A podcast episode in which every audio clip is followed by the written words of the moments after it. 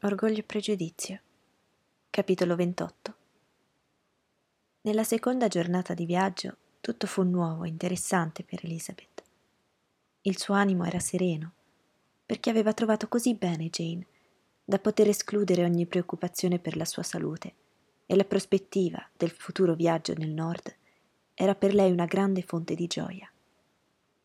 Appena ebbero lasciato la strada principale per una via secondaria diretta a Hansford, tutti gli occhi cercavano il rettorato e a ogni svolta si aspettavano di vederlo apparire. Da un lato, la strada fiancheggiava la cinta del parco di Rosings ed Elizabeth sorrideva tra sé, ricordando tutto quello che le era stato detto a proposito dei suoi abitanti. Finalmente poterono distinguere la casa parrocchiale, il giardino declinante verso la strada, la casa nel bel mezzo, i pali verdi, e le siepi d'alloro. Tutto indicava che stavano per arrivare. Mr. Collins e Charlotte comparvero sulla porta e la carrozza si fermò a un cancelletto che conduceva attraverso un viale ghiaiato alla casa. Tra complimenti e sorrisi uscirono in fretta dalla carrozza, rallegrandosi reciprocamente di rivedersi. Charlotte accolse la sua amica con il più vivo piacere ed Elizabeth, nel vedersi ricevuta così affettuosamente, si sentì sempre più contenta di essere venuta. Si accorse subito che il matrimonio non aveva per niente mutato i modi di suo cugino. La sua cortesia era rimasta manierata e convenzionale. Egli la trattenne per qualche minuto al cancello per informarsi minutamente sulla sua famiglia. Quindi, senza altra sosta, se non per far loro notare l'elegante semplicità dell'ingresso, i viaggiatori furono introdotti in casa e appena nel salotto Mr. Collins diede loro per la seconda volta il benvenuto nella sua umile dimora, sempre nella forma più cerimoniosa, e ripeté insistentemente le offerte di qualche rinfresco già fatte da sua moglie.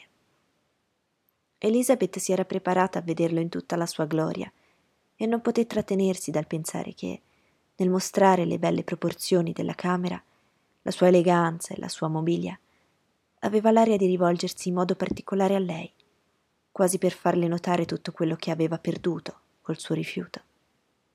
Ma, nonostante tutte le eleganze e le comodità, Elizabeth fu incapace di compiacerlo, dando il più lieve segno di pentimento. Guardava invece con un certo stupore la sua amica, chiedendosi come poteva avere un'aria così allegra accanto a un compagno simile. Quando Mr. Collins diceva qualcosa di cui sua moglie poteva a buon diritto vergognarsi, cosa che accadeva spesso, Elizabeth guardava involontariamente Charlotte e due volte poté sorprendere un lieve rossore. Ma in genere Mrs. Collins, molto saviamente, pareva non rivelare nemmeno quello che udiva. Dopo aver ammirato abbastanza a lungo ogni mobile della camera, dal canterano al paracenere, e dopo aver raccontato il loro viaggio e tutto quello che avevano fatto a Londra, Mr. Collins li invitò a fare un giro nel giardino, che era grande e ben disposto, e del quale si occupava lui stesso.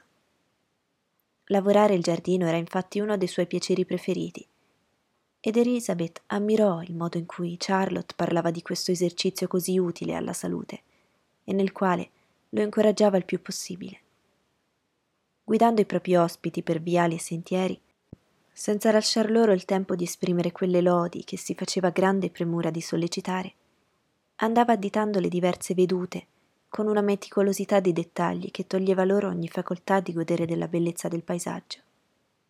Era fiero di poter numerare a uno a uno i campi all'interno e avrebbe potuto dire quanti alberi ci fossero nelle boscaglie più lontane ma nessun panorama di cui il giardino, la contea o il regno stesso avessero potuto menar vanto era paragonabile alla visione di Rosings, che si inquadrava in un'apertura tra gli alberi che orlavano il parco, proprio quasi di fronte a casa sua.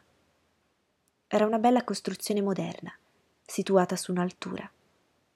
Dal giardino Mr. Collins voleva condurli nei prati, ma le signore, che non avevano calzature adatte ad affrontare i resti di una brinata, tornarono indietro e mentre Sir William lo accompagnava, Charlotte condusse sua sorella e l'amica a visitare la casa, ben contenta, forse, di poterlo fare senza l'aiuto del marito.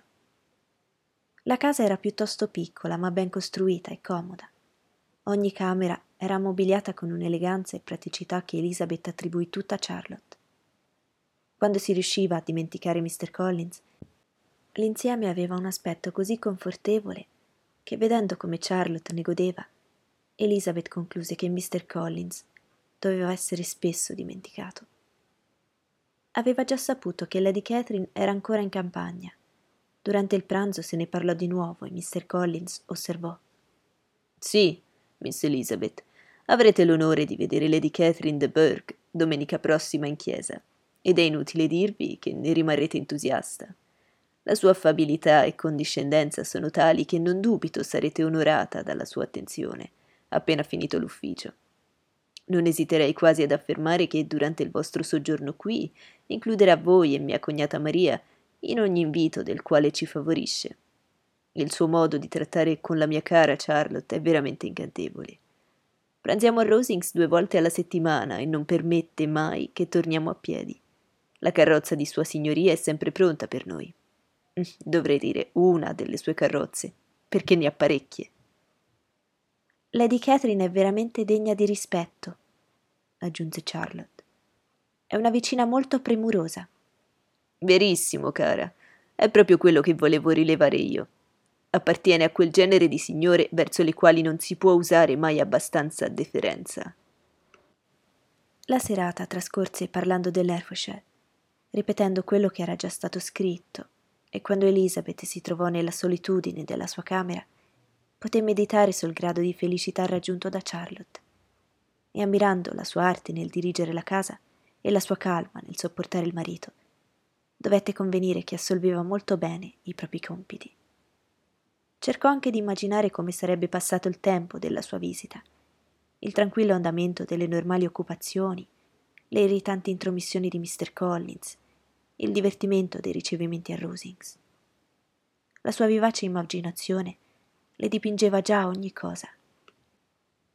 Verso la metà del giorno seguente, mentre era in camera per prepararsi a uscire, un improvviso rumore parve mettere tutta la casa in subbuglio e dopo aver ascoltato per un momento sentì qualcuno salire di corsa le scale e si sentì chiamare a voce alta.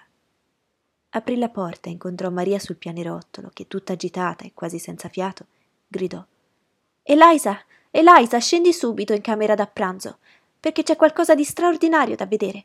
Non voglio dirti che cosa, spicciati e scendi. Elizabeth cercò invano di interrogarla. Maria non volle dire altro e corsero nella sala da pranzo, che guardava sul viale, per osservare il prodigio.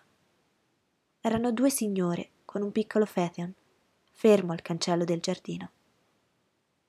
È tutto qui, esclamò Elizabeth. Mi aspettavo almeno che i maiali fossero entrati in giardino. Invece è semplicemente Lady Catherine con sua figlia. Ma, cara mia, disse Maria scandalizzata da tanto errore, non è Lady Catherine. La vecchia signora è Mrs. Jenkinson che abita con loro.